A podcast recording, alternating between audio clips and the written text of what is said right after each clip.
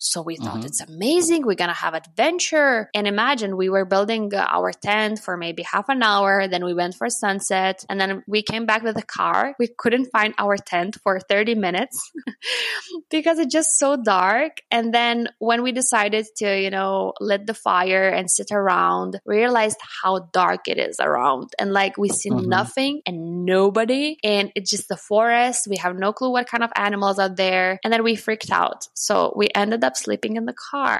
Hey folks, welcome to our show, Africa Nomad Podcast. This is a monthly show committed in helping you rethink and redefine your idea of traveling and having adventure in your life, expanding your view, desire, interest, and pushing yourself to go out of your comfort zone.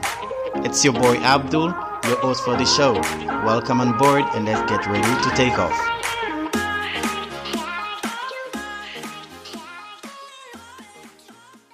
Hello and welcome to African Nomad Podcast. Today we're going to have on our show an amazing traveler and adventurer. Her name is Greta Kesa. Greta is a passionate problem solver who loves to speak up and make things happen. She is originally from Lithuania and is now working in Malaysia with a passion for leadership and developing over at Mindvalley. 5.5 months into being a customer support specialist, she's got an opportunity to lead the whole department and become responsible for customer support operations with people management in Mindvalley. One year after, our responsibility level extended to customer success experience, where our main goal is to cooperate with other stakeholders within the company to solve the main customer pain point. Greta is especially interested into leadership happiness and people empowerment. She's been actively writing her insight and sharing stories on LinkedIn. In addition to that, Greta is working online courses in Lithuania,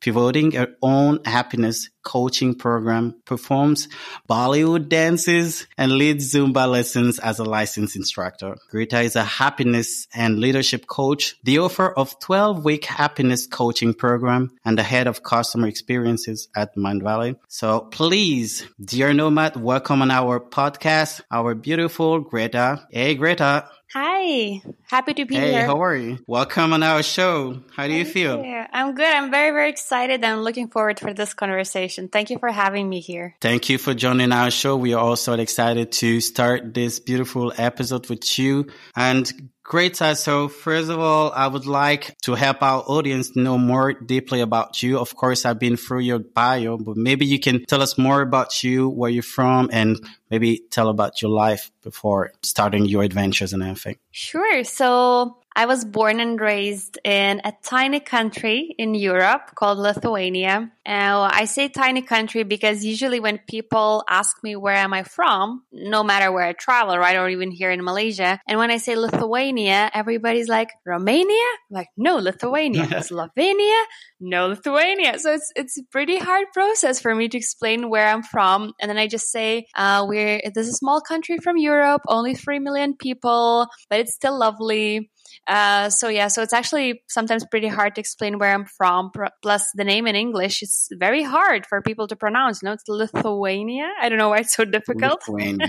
Okay. it could be just Lithuania or something, but it's pretty difficult. Uh, so yeah, I, I was uh, born and raised in the fifth uh, largest uh, city or rather town, and uh, my parents both are Lithuanians, and um, I have eight years younger sister. And, you know, I was, I think, living pretty a usual life. I, I would say uh, I was living in a pretty privileged, um, you know, family that I had roof over my head. I was supported. You know, I, I really loved my childhood. I especially loved taking care of my sister when she appeared in the world. And I was feeling like I'm really, uh, you know, close to her. And then the school and of course, university. And even though, you know, my parents, uh, especially mom wanted me to, to study abroad. And even for 18th birthday, she got me my astrologic horoscope or something, which says, you know, where wow. I'm meant to be. mm-hmm. And, uh, and this horoscope said that I'm meant to be somewhere abroad. I actually said, mom, it's nonsense. I'm a patriotic person. I'm going to stay in Lithuania. so I stayed. Okay. Yeah, so I stayed and I said I'm not gonna study abroad, but look where I'm now, Malaysia, huh? So I guess moms know better. sure. Uh, So definitely, uh, like she wanted you to travel and study abroad because of maybe some perspective that she wanted for you. And then now you're in Malaysia. But then is this, is this mom's decision to start traveling or is it you who started traveling? And how did it come into picture? How did it come into your mind that you started traveling and leaving your country as a patriotic? Yeah, I, I don't think it was mom. I think I was going against everything, uh, almost everything what my parents were telling me because I thought, you know, I need to be rebellious and I need to live my own life and mm-hmm. all those things. But I think, you know, my school years were pretty usual and I was not finding my own place. I didn't feel like I truly belong, even though I was a good student. I was trying a lot of, you know, different dances, debates club and everything, but I wasn't feeling it's my place to shine. However, when I entered university, I also joined huge uh, student organization called AIESEC. And uh, oh, yeah, well, I didn't tell you in the beginning, but I'm also part of AIESEC, an alumni actually. it's amazing. So for me, AIESEC, like it changed my life. I have to say that, you know, and uh, it opened me, it opened to me so many opportunities, both for personal growth, you know, leading a huge team like 40, 50 people, local committee while being what 20 years old, I guess, and also if I look now, I think majority, maybe 70, 80% of my best friends now are from AIESEC. My husband is from AIESEC. So it's like, wow, okay. It's a huge influence. And if, if we have any people who are listening and they're like students and they see this organization, just go there, guys. Like it's, it's really going to shift your Please life. join AIESEC. Yeah, exactly. And I'm not having any affiliate links or anything, but just from the bottom of my heart. And you know, and this is how I started traveling because after my first course in university, I decided to go for exchange with AIESEC uh, to volunteer in Turkey for seven weeks in, in Daily's uh, summer camp. And at that time, I was 19. It was my first solo trip to a country that I have no clue about, apparently to the city, which is not not famous at all in Turkey, where they are not very familiar with foreigners. I got a lot of attention because I was very, very different in terms of like my, my skin, my appearance. And I didn't think I, I would be so different. But, you know, in Istanbul, I, I couldn't feel any differences. But in that city, that was a bit harder. And there I faced a lot of culture shocks. And that was my first big experience where it got me super curious to travel the world even more and, you know, and explore and just be super open. Because before before that, I had trips, you know, with parents, with my dance classes, but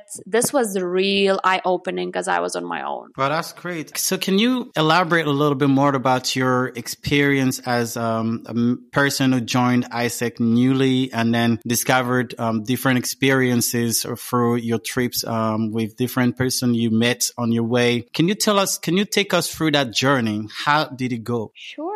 So I remember like I really wanted to be part of sales team in AIESEC, but I got into projects team and then I cried.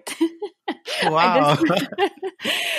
even though, even though, you know, it was all good and amazing eventually, but I thought like I, I, I meant to do sales, but well, mm-hmm. so that was very interesting um, uh, situation because we also uh, got a lot of interns from around the world joining the project. So I also got to travel the world through their eyes, you know, because I totally believe that yes, we can travel the world with a lot of means of transport and go into different places, but also the more we get to know different people, like diverse people from across the world, we can get to know the world through their eyes, especially now, right? When the yeah. world is going through crazy times through pandemic, we can still meet people online and hear their stories and kind of travel in their stories together with them. So that was like a huge shift for me as well. And then after meeting them and talking to them, I was like, wow, I actually would like to be one of them going on such, you know, volunteering experience. So this is how year after I went for my Turkish experience. That was also like very, very challenging situation, a lot of challenges along the way, but also a lot of learnings that actually led me to the decision to create similar daily summer camp in Lithuania for Lithuanian okay. students. And actually, I I didn't see anything similar at that time. And mm-hmm. it was back in 2012, I guess. And we decided to do that. And only because I decided to go and explore and learn something about Turkey, learn something about how they do summer camps, learn something from, I think, 40 different people from different countries. I brought back this project to my country. And that's, country, yeah. you know, one more example how we can not only travel and just take it in, like input, input, input, but we also can deliver an output and, and bring those learnings from our travels or adventures back to our countries. You know what I mean? Yeah, yeah, yeah I see it definitely. But you were talking about challenges. Can you go deeply? Because yeah, of course, you said uh, it's a different place, a different cultures, and uh, how? What were the real challenges, the main challenges that you you met on the way, and how could you overcome these ones? What was your state of mind in front of these challenges, and how did you overcome these ones? Okay, so where do I start?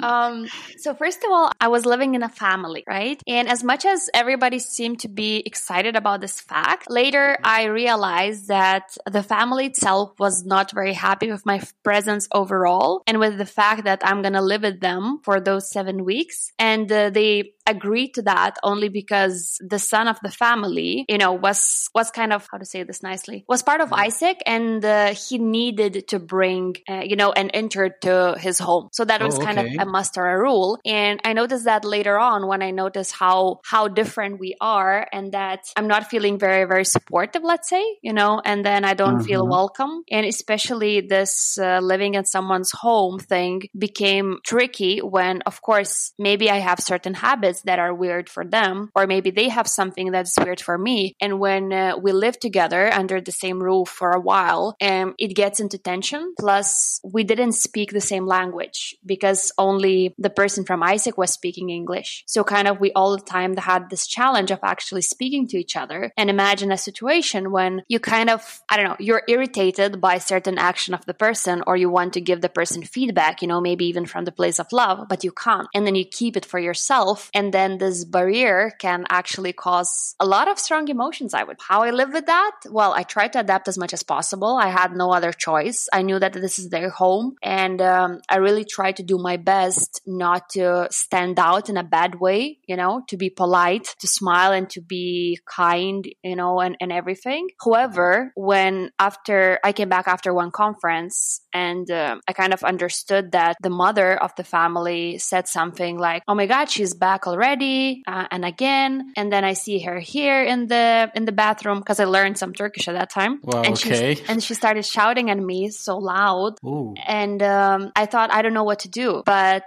i decided to pack my bags because i had one week remaining. And i just left. I called some of the friends that i already made for the project. I, I knew i can trust them. They're also from organization. And i just asked can i stay with them? Because my my sanity and my emotional state at that time was at really risk risk. And I was even talking to my parents and crying and saying, Oh my God, oh, what did I do? You know, but these experiences, this experience especially made me stronger, you know, and it's taught me that yes, sometimes in life we have to adapt. Sometimes in life we have to, you know, put ourselves a bit maybe not necessarily down, but like just simply surrender. But mm-hmm. there are moments where we have to not necessarily fight back, but to leave the place which doesn't serve us anymore, right? Because okay. it might seem like traveling and adventures are all unicorns and rainbows, but they're not. Yeah. yeah. And especially when we meet different people and we, if we have to stay with them a long time and it's not vibing, then I think we really need to see what serves us and what's not and, and leave the place so that we, we keep our mental state positive at least. All right. I see. It's very interesting what you just quoted about um, the reaction of the mother when you came back and then you had at a certain moment to pack back and then go to some friend that you made on the way. I would like to take a situation. Let's see that we have, for example, an introvert person who comes in this project, in this volunteering project with other people and he has to live in a place he doesn't know. And uh, maybe he encounters this kind of situation where the family is kind of maybe not really receptive to that person or having a very kind of, I don't know, harsh mm. behavior with that person. How would you feel if you were, for example, in this position as an introvert and how would you kind of try to overcome or deal with that situation? And If, if into bracket, you have not made a lot of friends on the way. Well, that's, that's, you know, a difficult situation, but I think it's not about being introvert or extrovert. It's simply, you know, feeling what's, what's right for you and what's not. And I mean, if you are going to certain projects through organizations, then I think the way out of that is to talk to someone from that organization and express, you know, the conditions or, or how you're feeling. Either, you know, there is something bad physically, like, I don't know, no water or, or no electricity, which wasn't in my case, but I'm just, you know, uh, kind of picturing possibilities. Mm-hmm. Or in my case, as it was something emotionally that was bothering me and actually making me feel not needed and not belonging. So I think yeah. speaking to the organization and people who organize that, or even to the person of the family who knows English and just expressing, you know, not with a complaint, but from the place of love, like, hey, I see both sides are not happy. Can we, can we find another way? Because I don't think introverts are the ones who don't have courage. It's not about that. It's more about, you know, getting your energy from being alone and being maybe inside and reflecting. And especially for them, this might bother, right? Because they need a peaceful state. So I would recommend asking for help outside and then uh, taking the courage to have a conversation and, and looking for another alternatives. Okay, that's nice. That's nice. So we were basically talking about adventures, experience that is you already had around the world. So apart from Turkey, which I think has been a beautiful experience, which other adventure or travel experience can you tell us that you had already? Oh, I know one. you can pick the best ones, yeah, for example. It's my favorite. It's the most juicy. I love it the most, and I think it's highlight of my life for sure. Okay. But I don't know if it's something what people would expect, but well, it's my story, so I'll, I'll try, you know. Go for it. Go for it. to, to make sure it's also useful for other people. So long story short, because it has a huge backstory, right? So you have time, you know.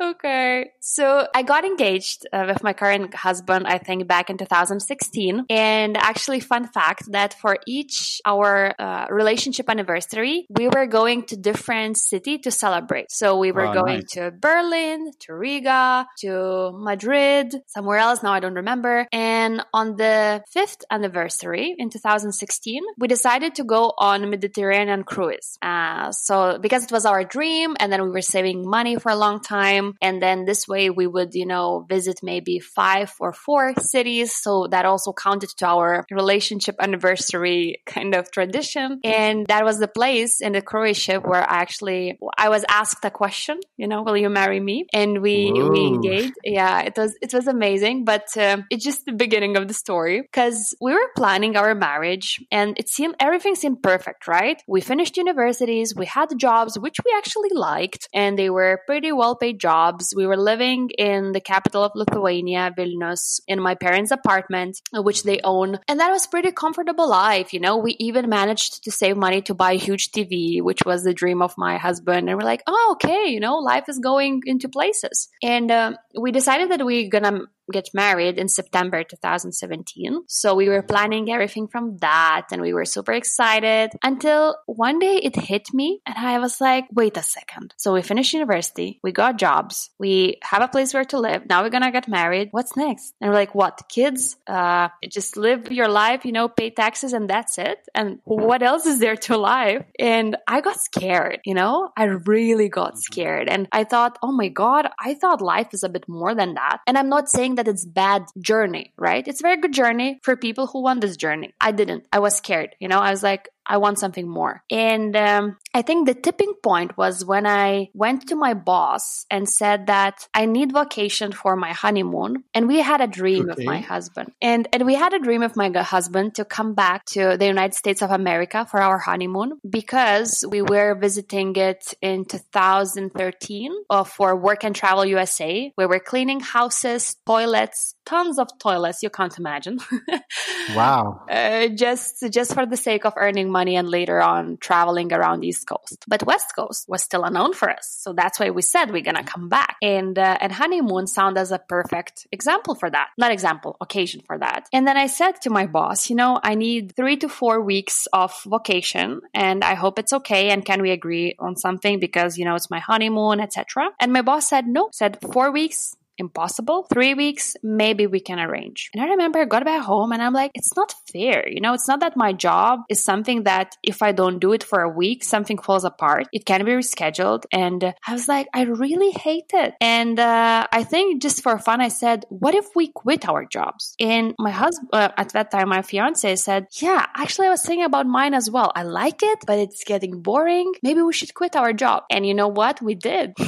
wow. So uh, this conversation happened in July 2017. And in September, beginning of September, we both quit our jobs that we were working for approximately two years or more. In the middle of September, we got married. And in the end of September, we boarded the plane to United States of America for our honeymoon with one way ticket, apartment rented out, all our things being brought to parents' home. We left everything behind with no clue if or when we're gonna be back. We just knew we have a plan for a month and then we have an open ticket. Okay. So, so that was something that, you know, was, um, for me, me, it was very different. It was, you know, totally changing the the route, you know, totally doing something that nobody, I guess, expected of us and just being free. So this is how we went to our dream honeymoon, I would say. But what was that? So I think what was that exactly wasn't that much, you know, of importance as of decision of actually quitting everything and leaving behind. But we went for a three weeks road trip around seven national parks and visiting three cities. Uh, we we were we rented the car and actually, what we selected to do is not to book any accommodations in advance mm-hmm. and just drive and see where the sun is setting and where we should end up. And we didn't have a, like SIM card with data. I don't know why. Don't ask me why. Now I have no clue.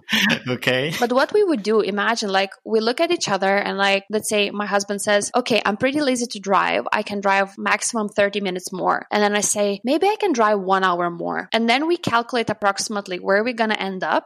And then we are looking looking in our GPS for McDonald's or Starbucks or something okay. with the hope to find Wi Fi. And when we end up there, then we start looking for accommodation for that night. Wow. So that was pretty adventurous. And in some cases, sometimes we didn't find Wi Fi, then we would freak out, then we would ask for help. But also, that was something that connected us a lot. And even though it was uncertainty, we had a lot of freedom to travel because we didn't depend on location at all. Okay. Mm, and and this uh, this adventurous mind I think, led us to live um, also in a RV. You know, these like uh, little old uh, kind of houses on on wheels. Yeah, and the mobile home. Yeah, and it was like super old school in nature, in the middle of nowhere, nobody around, and that was very lovely situation. You know, like it was totally different, and we found it and we discovered, and we just decided to live there. Or the other night, uh, we couldn't find accommodation around mm, around Grand Canyon in in the US, okay. and then uh, we tried to check all the camp uh, places because we had a tent and mattresses, but everything was booked. And they're like, we have no place. And we're like, what do we do? And then they told us that they have an official camp place, which is not, you know, secured, but we can still put our tent and live there. So we thought mm-hmm. it's amazing. We're going to have adventure. And imagine we were building uh, our tent for maybe half an hour. Then we went for sunset and then we came back with a car. We couldn't find our tent for 30 minutes because it's just so dark. And then when we decided to, you know, lit the fire and sit around, realized how dark it is around. And like we see mm-hmm. nothing and nobody. And it's just the forest. We have no clue what kind of animals are there. And then we freaked out. So we ended up sleeping in the car. okay. But yeah, basically, you know, like this this trip was also full of like random things from pretty fancy hotels in Las Vegas because they're super, super cheap to, you know, mm-hmm. sleeping in the car just because we were afraid to sleep in a tent. And uh, that was very interesting experience. And then after that, we went for Caribbean cruise, which again, probably sounds very expensive, mm-hmm. you know, and luxurious. Yeah, but, yeah, kind of, yeah. but prices are super reasonable. I think we paid like $400 for seven nights where you have all food covered, all, you know, all meals covered, everything. So That is awesome. It was amazing, I have to tell you. And you know, it ended up, all of this ended up when we were super confused what to do next. Because you know what people okay. think when you have freedom? okay. You have, you know, nothing that keeps you. We still had a little bit of money. And we we're like, but what do we do now? We fulfilled our plan and uh, we can still stay in the US for two months or we can go somewhere, we can go home. And then we were lost. And actually, this unlimited freedom got us confused. And I remember a lot of stress because you kind of can do anything, but also you don't know what you want to do. Okay. So what we ended up doing is just renting Airbnb in Miami and just living there like people would live, you know, properly. Mm-hmm. We would mm-hmm. be cooking, we would be reading. I started thinking about jobs. I thought I would love to be unemployed for forever, but two months passed and I'm like, what do I do? I want to impact the world. yeah. So, so actually being in Miami, I applied for Mindvalley and for this job in, in Malaysia, but we, we lived in Miami for one more month and then we're like, just, you know what? I guess we should be back for Christmas to Lithuania. And then we got back, even though we didn't have where to live. We didn't have a job. We didn't have any plans. We are just like, hi guys, we actually came back earlier th- than we thought, but we were okay with that because that was our journey, you know, our experience. That's beautiful. That's fantastic, actually. So yeah, you mentioned one, I think also big point into your life experience, the Mindvalley and the new job in Malaysia. So how was your experience? Uh, did it take you traveling? Or how was your experience with the Mindvalley? And was it that big next step that you had after this confusion you had in your trip, your honeymoon trip? Yeah, I would say that was, you know, very big step because from honeymoon trip, we came back home to Lithuania and we stayed maybe four months or so. And I was still in application process and I didn't know whether I'm going to be accepted or not. But us being so adventurous, we decided that if the answer is yes, we're moving to Kuala Lumpur. If the answer is no, we're still moving to Asia with again one way ticket.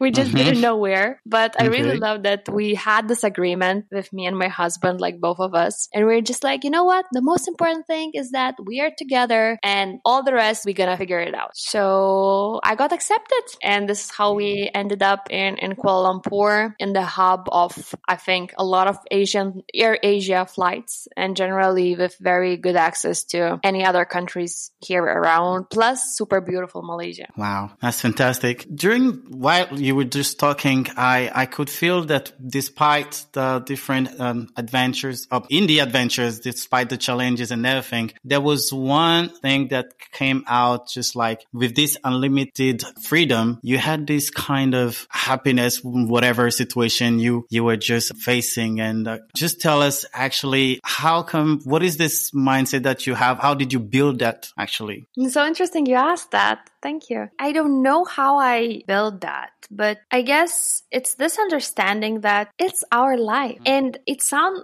it might sound cheesy or too mainstream, but honestly, for this life, for this exact life, we have only one life. We don't know what's gonna happen next. In maybe one moment that I can also illustrate about this, you know, my attitude towards life or this perspective. I remember when we were driving um in our honeymoon trip on our on West Coast and it was very nice in California and like amazing landscape. And I looked mm-hmm. at my husband and I said, you know what? People say when you get married, nothing changes maybe. So so why to get married? But I said, like, I think one thing changed that, you know, I told that I'm going to love you and be with you forever. At least I believe that. So now, so now there's no more point in endless or useless arguing. There's no more point in keeping angry for a day. There's no more point in putting my ego more than our, you know, relationship because I made a choice. I want to be with you forever. So why would I use this time being angry on you when I can be loving and happy with you. And I think yeah. this is something that we can take to our lives as well. Why would we decide to hang on challenges in a negative perspective and keep in our inner critics and self blame and sh- self shame or blaming everyone around when instead we can just be happy or appreciate things or learn things or just build resilience? Because I think it's always a choice. And my, my favorite, you know, thing about happiness is that I believe happiness is a choice. No no matter of your circumstances. And then you choose. You choose the way you want to live. You want to live miserable life? Go ahead. It's pretty, you know,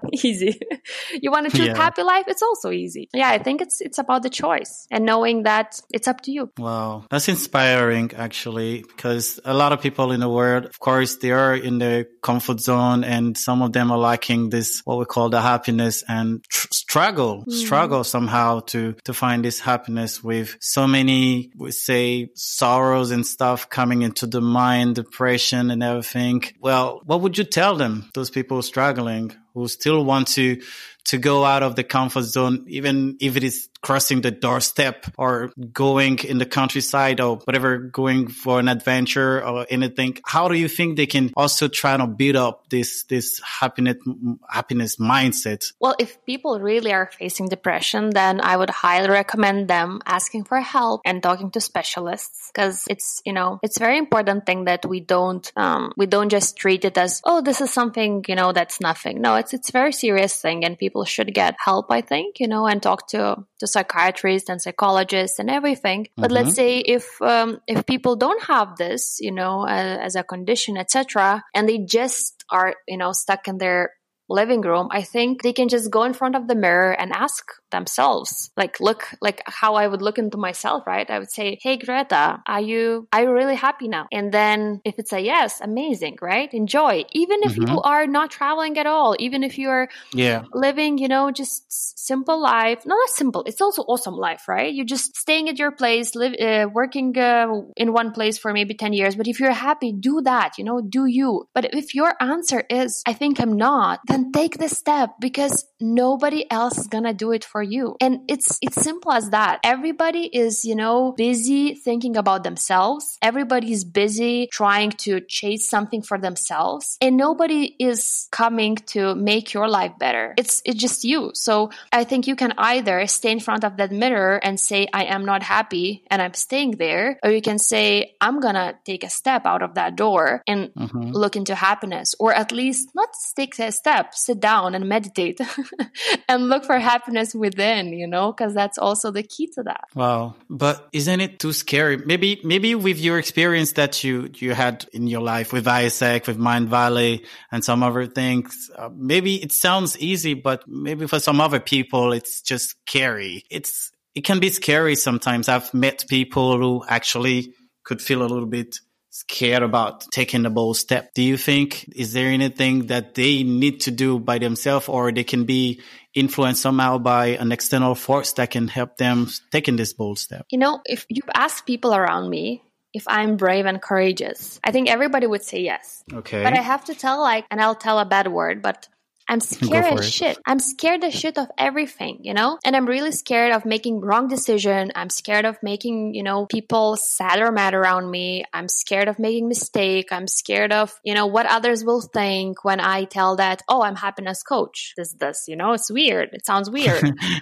But the okay. thing is that I don't think you first become not scared and then you take a step. I don't think that you become super confident and then you start changing your life. It's vice versa. Mm-hmm. You are taking your step and you see how your fears are running away. And I think the biggest strength is to actually be afraid and still do it. And it's about action, action, action because Back in 2019, I remember when I was reflecting that year, my highlights were self doubt, you know, a lot of hesitation and not knowing what I, I mean, kind of knowing what I want, but being afraid to do this because of number of reasons. And then I said, okay, I want my 2020 to be about action. And I realized that 2020 was about action. And just because of that, you know, being still afraid, but taking the step, I managed to, you know, create my 12 weeks happiness program. Not because I wasn't afraid, but because I was afraid. I, I faced so many fears and everything, but I'm like, okay, what's mm-hmm. the smallest step I can take now? Smallest, tiniest, least hurting step. I take that step. I look back and I ask myself, Greta, do you like this progress? And I'm like, of course. And I say, so take another step. And that's constant internal dialogue. You know, if your mm-hmm. internal dialogue is like, you're not enough, you're not worth it, you can do it, it's impossible, then you might get stuck there. So I think the first step is to change your dialogue. You're afraid, it's okay. Tell yourself, it's okay. We're gonna do it. We can do it, you know? Just one step at a time, one step, and let's feel the progress. So it's Wow, internal work. That's cool. Yeah. It reminds me of the beautiful song from Jordin Spark, One Step at a Time. Oh yeah, true, true, Yes. true, true. Yeah, you see that? so basically, traveling and adventure are a source of happiness somehow. And for a lot of people, but due to the pandemic, as we are right now in this situation, people can't really, really have this big happiness. It, and I mean, touch it. And in your opinion, what do, what can they do to still enjoy every moment within this pandemic situation? I'll tell you. You can be mm-hmm. miserable in your apartment around four walls, and you also Okay. can be miserable at the beach. It's not about that. Sure. I, I Okay. I understand that it's easier to feel the you know the moment of adventure or or the traveling and feel free or, or feel something different. But then if we can do it, the question is what we can do with the time time that we got. Maybe, you know, we can learn different hobbies or, or instruments or some art things that we never had time for. Maybe we can create certain projects with which we can change the world. Maybe we can look back into our communities and help them with our skills. Let's say maybe if we're web developers, we can help to develop their website for free. Or if we're social media specialists, we can help, you know, them to develop their social media page. Or we can start a podcast, right? Or something. Yeah. But I think to put the meaning into this, instead of going out there, let's say in a way to consume adventures, why don't we shift into creating some experiences or adventures for other people, even if it's online? hmm So I think when we stop asking, you know, what's for me, what's for me, kind of in a selfish way, but then thinking, can I create something for others? In this case, by spreading happiness, we also can double it. And then both those people and us can, you know, and then kind of make our time, this more Yeah. time that we have meaningful. Yeah. Kind of like the law of attraction, right? Exactly. Yeah, yeah, yeah. Okay, that's amazing. That's amazing. I'll start doing my own now.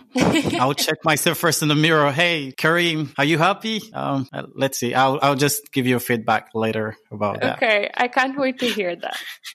Sure. So yeah, um, now I'm sure you have now different activities that you're just uh, running and things you are just doing. Maybe you can take this opportunity to go through some of these, for example. You mean what I do now, generally? Yeah. Yeah. Yeah. Well, so I lead the amazing team in Mindvalley. Uh, And actually, I'm super passionate about leadership and team culture. So I'm looking for every opportunity not to, not only to kind of serve my team, but also take those learnings and see what's working and, and share on LinkedIn. So I'm pretty active there in terms of, Mhm. you know, workplace culture, team culture. And I really enjoy sharing these moments, what's, what's working, what's not with, with others and, you know, helping them to find value in that. So that's my main job. And then uh, I, um, I'm a happiness coach. So I have my Mhm. own 12 weeks uh, program for happiness, which is, you know, all about exercises and self reflection and coaching sessions and also group coaching sessions. And uh, it makes me very happy because I see a lot of meaning in that and a lot of worth.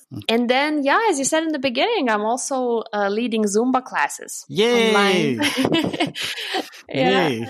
That's And- cool. I started doing this actually during lockdown in spring, where I wanted to do physical classes, but then lockdown happened. And at first I thought, oh my God, it's a sign that I shouldn't do it. But then you either see obstacles or you see opportunities. So I finally Okay. saw opportunity to teach online. And now I think I, I taught maybe around 100 lessons Mhm. online. And I'm Wow. just uh, very happy because I exercise, I burn my calories, I have fun, and I spread that around. So it's one of my favorite Sunday evening activities. Wow. And you are happy, which is the most important I thing. am. I'm very happy from that. Yes. Yeah. Share that happiness with us. We are so happy. We, we- I'm sharing my happiness somehow. Yeah. I'm um, not a coach of Zumba, but I can teach some African moves. oh, amazing! oh my god, I would love to learn some. well, I need to start training first. Oh, well, that's interesting. That's interesting. You know what, Greta? I think we are we are just having an amazing um, discussion, and uh, I think it's super beautiful that you can really share those those moments you already had from your journey, which started in Lithuania and then now in Malaysia, which is something pretty far as a distance, but still with the dots we could connect a little bit how you went from point A to point Z, which is super beautiful. But then I think my nomad before they they they leave that episode, um, maybe you can take this time and really give com- recommendations or things that you would like to tell them as every individual. What should they do for example, and um, how should they build this mindset? How should they grab maybe adventure and traveling and happiness all together, put them in a ball? What recommendation do you have for our beautiful nomads? Mm. Yeah, I know it's big, right? it's big. Yeah, give me a second. I'll just, uh, I'll just think. There's so much on my mind. The first thing that came is no matter where you are, and how much you can travel or whatever you can do, practice mm-hmm. gratitude. It, it has been a game changer for me. I gratitude practice is for the past five six years with me every day and um, when actually you appreciate what you already have um, you kind of send energy towards that. And uh, where your focus is, your energy flows. And that means you're kind of sending the sign to the universe that you want to have more of that. So if you can just start every day, you know, with thinking, what am I grateful for? And not only for the world or your workplace, but also for yourself, you can actually emphasize those good things and kind of send good vibrations into your day and, and set that up. And the second thing would be to set your intentions for the day as well. Like, how do you want yourself to be showing up in the world, how you want your day to look like, you know, where you want to shift your attention, what depends on you. Let's say that you choose to be positive or you choose to be focused today or, you know, you're going to actually uh, spread kindness today to other people. And this is a game changer because instead of just letting the day flow on its own. You're actually setting intention and you're like, you know what? The day is going to be like this. So I think these two things are the key things that, uh, you know, you can do every morning. It doesn't cost anything, just few minutes of your time, but it can shift your life tremendously, in my opinion. And maybe third thing, last one for, for all the adventurers and everything, look for opportunities. And, you know, if, if people are asking, you know, something like, oh, why me? Why now? Why not you? You know, and just think, okay, what can I create out of this situation? How can I use it? What can I learn from it? And instead of destruction, try to focus on creation and and then just see the magic yeah see the magic thank you for this beautiful word i think that really is closing very well that um this beautiful statement that you just gave so greta how can my nomad or any person listening to that episode or this podcast can really connect with you you can connect with me over linkedin or or okay. Instagram, which is uh, Greta Kesa in both. You know, it's my name and mm-hmm. last name. Okay. And also, I I am creating my newsletters, email newsletters, and for now, you can sign up for them when going to www.gretakesa.com. It's still not finished website. I don't know when it's gonna finish, but I'm picking my battles. You know, I'm focusing my attention somewhere else. But you can sure. still sign up for my newsletters there and just you know get some inspiration and also connect with me. I would love to hear from you as well. Yay, great. Thank you so much, Greta Kesa, for joining our episode today. It was a beautiful journey. I really liked any moments that we had in the conversation. Thank you for coming and then hope you really liked it. Thank you. I love, thank you for your questions and thank you for listening, everyone. Hey, my dear Nomad, hope you enjoyed listening to this episode. Please visit our website for more stories and experiences and adventures. And also, please leave a comment or a review. That could be grateful. We love you, take care of yourself, and see you on the next episode of African Nomad Podcast.